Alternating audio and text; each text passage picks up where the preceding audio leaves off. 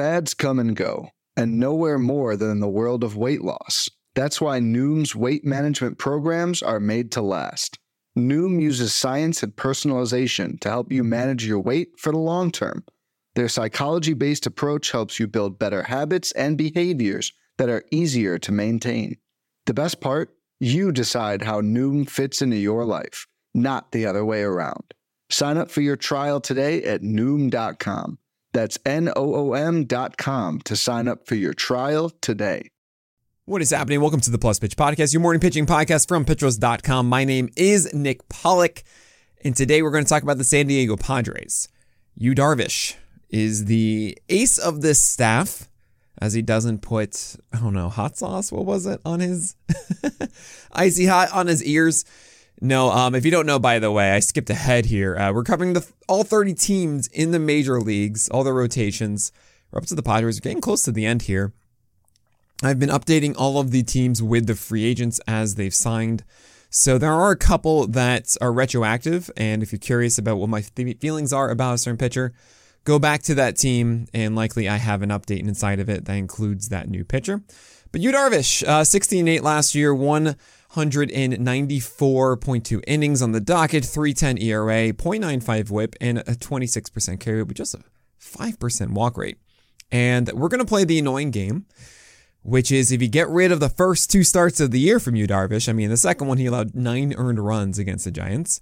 But after that, Yu Darvish had a 279 ERA, a 0.91 whip, and a 26% K rate. I think that's insane over 186 innings. His IPS was closer to seven than it was six. He hit just about 200 strikeouts, and he pitches for a ball winning club, a ball winning, uh, a winning ball club. I think they win balls as a club. Uh, I think he's kind of underrated heading into 2023. I know he's going to be a little bit old. He's going to be about 36 next year, believe it is. Um, but he's kind of a sturdy number two, if not even like a 1B uh, for your teams. Yu Darvish is kind of a three pitch pitcher. I know his cutter has varying speed, so does his slider, and he has a four seamer as well.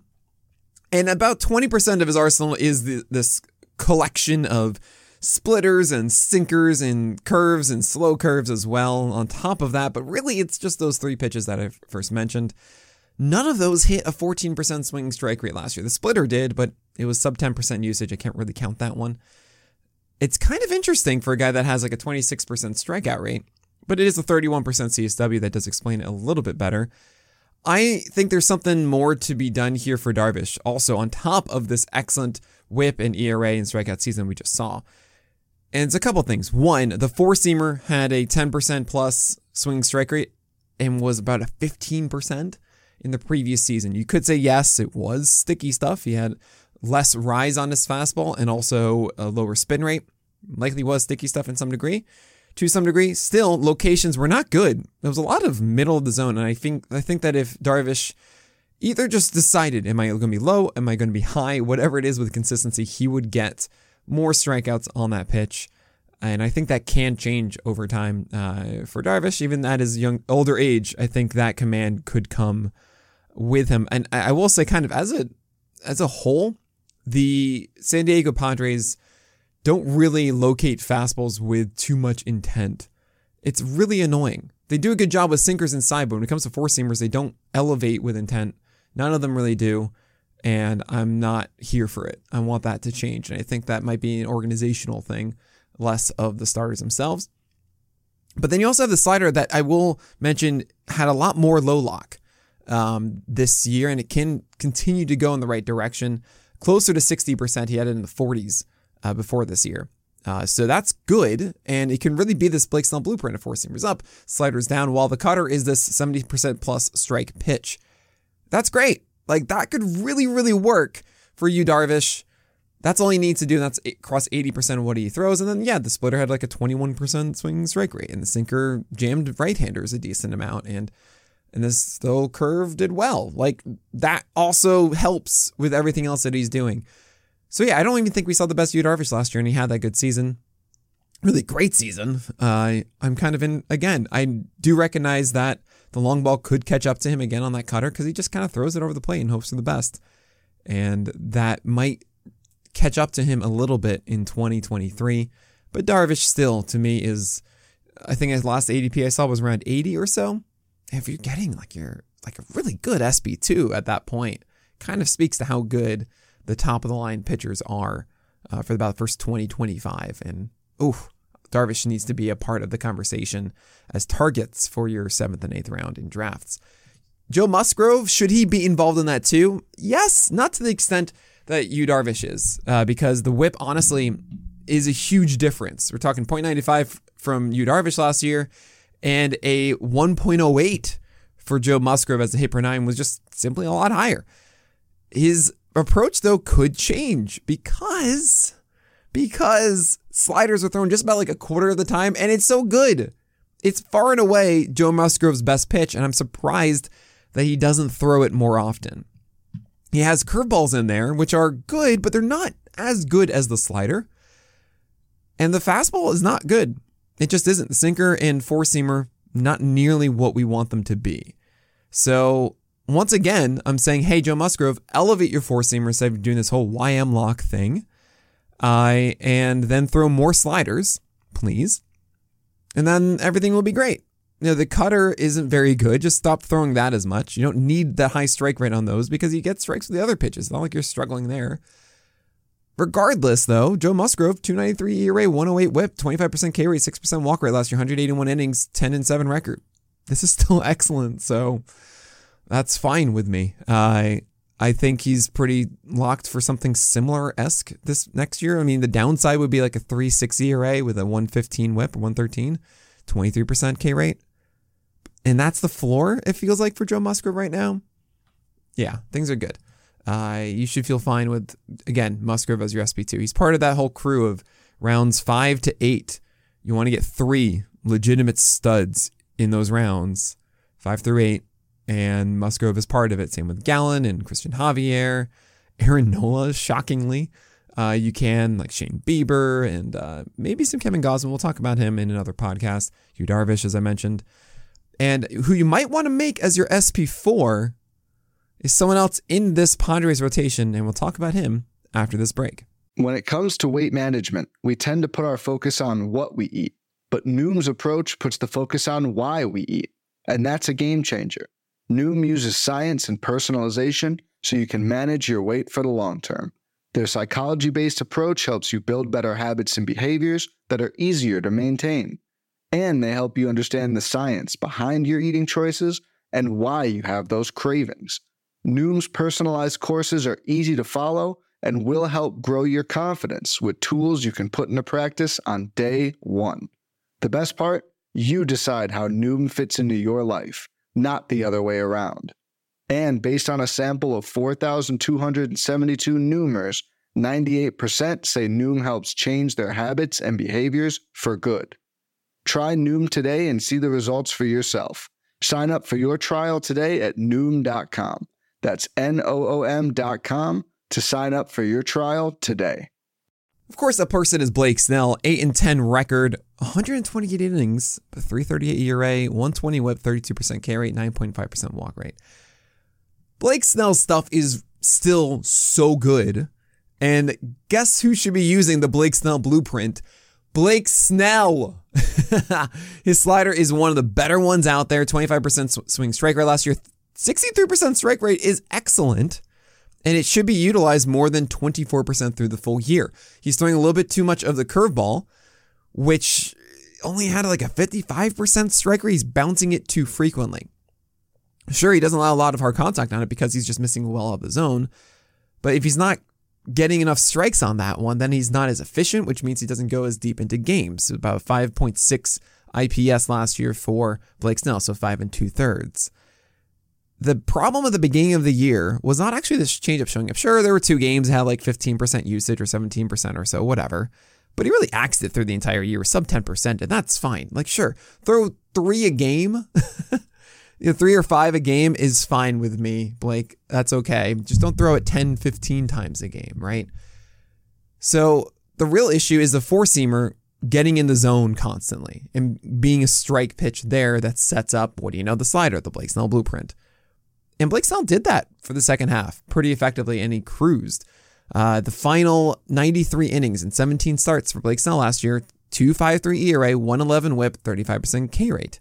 That's it. That's what we're chasing here. It's the walk rate that keeps that whip high. The more that Blake Snell can throw fastballs in the zone, the more that he moves away from the curveball and to the slider instead, that innately increases the strike rate. Or maybe just a curveball gets more strikes. That would be good too.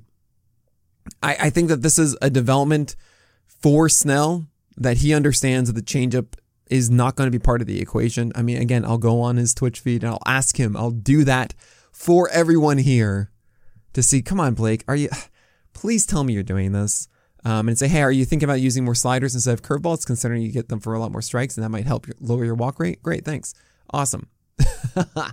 we'll see if I can surprise him with that, but I don't know. I mean, look, if he does exactly the same, it's fine. The biggest question mark really is the injury risk. However, Blake Snell started the season with a delay, and then once he came back into it, he really was like seven weeks delayed. He started regularly through that 128 innings. If you really um, extrapolate it to a full year, that would have been roughly about 167 innings, 170, because he is a little inefficient. I'm fine with that. I'm, I'm really fine with that with that strikeout rate, and I think the whip should be better next year. So I'm in with Blake Snell, and it might be as cheap as your SP five.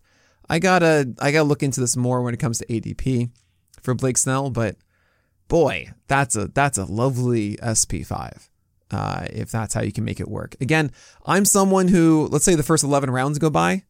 Uh, if you have, I should have six or seven hitters and then four starters. So if it's 12 for round, you can get Blake Snell. That's great. Everyone's going to say, Nick, that means 140, 150. He's going to around 120. Then fine. Uh, so I guess as SP4, that's still, I'm still pretty tempted with that. And then pad him with, I don't know, Pablo Lopez or something. I mean, you're going to start Blake Snell every single time he starts, guys. And that's a pretty cool feeling. So the fourth and fifth starters for the Padres, it's kind of weird. And we do have a very interesting sleeper among them. Is it Nick Martinez? I wouldn't say he's the sleeper. 106 innings last year, 347 ERA, 129 whip, 21% K rate, and 9% walk rate. There are things I like. Sinker jams right hander super effectively. 40% O swing is, oh, mm, beautiful. The cutter does move to be glove side only. You would think that would be against lefties. No, he uses it against righties. It's more like a slider. I really want him to use it against lefties. He doesn't do that. The changeup does have a good swing strike rate around 20%, but I want to see more out of this uh, for Nick Martinez because the four seamer is so bad. It is it is it is not good. And the curveball looks pretty at times, but he doesn't really figure out the rhythm of it. And it's just really frustrating because I think Nick Martinez nibbles a little too much. He doesn't know how to approach his fastball and it's just like it's it's there. You have the good cutter, you have the good sinker, you have a good breaking ball or a good enough breaking ball and a good changeup. Like you just got to figure out the approach and sequencing a little bit better, and also mentally how to attack the zone because the nine percent walk rate shouldn't happen from a guy like Nick Martinez. So as a number four, I don't want to chase it yet until I really see it come together in a game for Nick Martinez but the stuff does speak to actually like being a good Toby. Just got to get that walk rate down to like 7% and you're kind of solid. Uh, yeah, I'm not there yet, but I got to see it first. Is the sleeper Seth Lugo? No, I'm kind of interested in this. 25% K rate last year as a reliever, 360 ERA, 117 whip. 6.6% walk rate. Both his fastballs had sub 25% hard contact, which is really good. Still curveball focused first, but he, struggled to get strikes with his curveball last year, sub 60%, which is odd to see. And I really hope that Seth Lugo can get his slider back to the 19% swing strike rate that it had in 2020 instead of the 10% that it had in 2022. So I'm not quite sold yet. Uh, if Lugo is still sitting at 94 as a starter, then maybe I can actually could see this as like a 25% K rate if the slider and curve are getting strikes in and, and whiffs again. But I don't know. I I, I don't really want to buy into that um, because we haven't seen that whiff rate on the breaking balls for a bit. And without that, I think this might be a little bit of trouble with the lower velocity and the sinker allowing a lot of home runs. But it could honestly, like, if he has the fifth spot out of the gate, That is somewhat valuable in your 15 teamers. Like I'm going to be looking at Seth Lugo a decent amount at the beginning of the year, and I might be eating my words. Um, concerning is again, it's a ball winning club. it's a winning ball club. Um, and Seth Lugo has the opportunity here uh, to yeah to live up to that K minus walk rate, 25.4% uh, K rate and 6.6% walk rate. There could be something there in that regard. But no, the real sleeper and someone that I'm going to be really excited about watching in his year after getting Tommy John, missed all of 2021 if you remember, uh, is Adrian Morejon. Uh, who didn't do well on paper last year. 34 innings, 4.24 ERA, 118 whip, 20% K rate in 6 point and a 6.4% walk rate, but very small sample size out of the pen. And his four seamer, his four seamer is really good. And I, I, I I'm serious about this. It's 96, 97. If he's keeping that in the rotation, he was when he was before he had Tommy John. That's where he was sitting uh, when we did see him start. Different pitcher now. Doesn't really go to changeups. It's more sliders than the curve. But that slider is kind of great too. And if you can go from a 57% strike rate in that limited sample last year to a 63% strike rate while getting that fastball up a little bit more so that instead of a 13% swing strike rate it hints up to like 14, 15, I think it's possible doing that. That's like, wait a second, isn't that like Spencer Strider and Cristian Javier? That's kind of what Adrian Morejon could possess, which is crazy to say for a guy that is a 20% K rate and 118 whip last year, right? I'm just so curious about it. I, I wonder if he finds his way into the starting rotation, has a remarkable spring as he refines his command and feel. Uh, the the year after Tommy John, it's the thing that comes by last, and man, it could be a really interesting Blake Snell blueprint for Adrian Morejon. Um, don't don't overlook it, but I mean, don't stash it.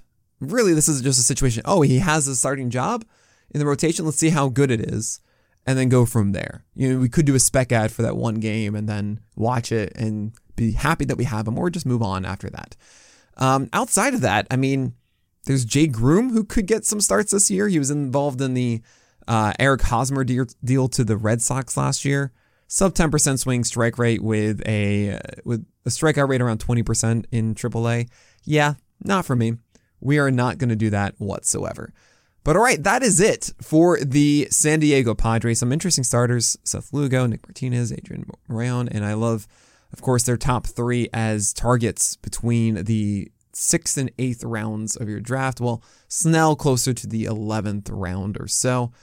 But anyway, that's going to do it. So my name is Nick Pollack. I mean, your BABIPs below and your strikeouts high.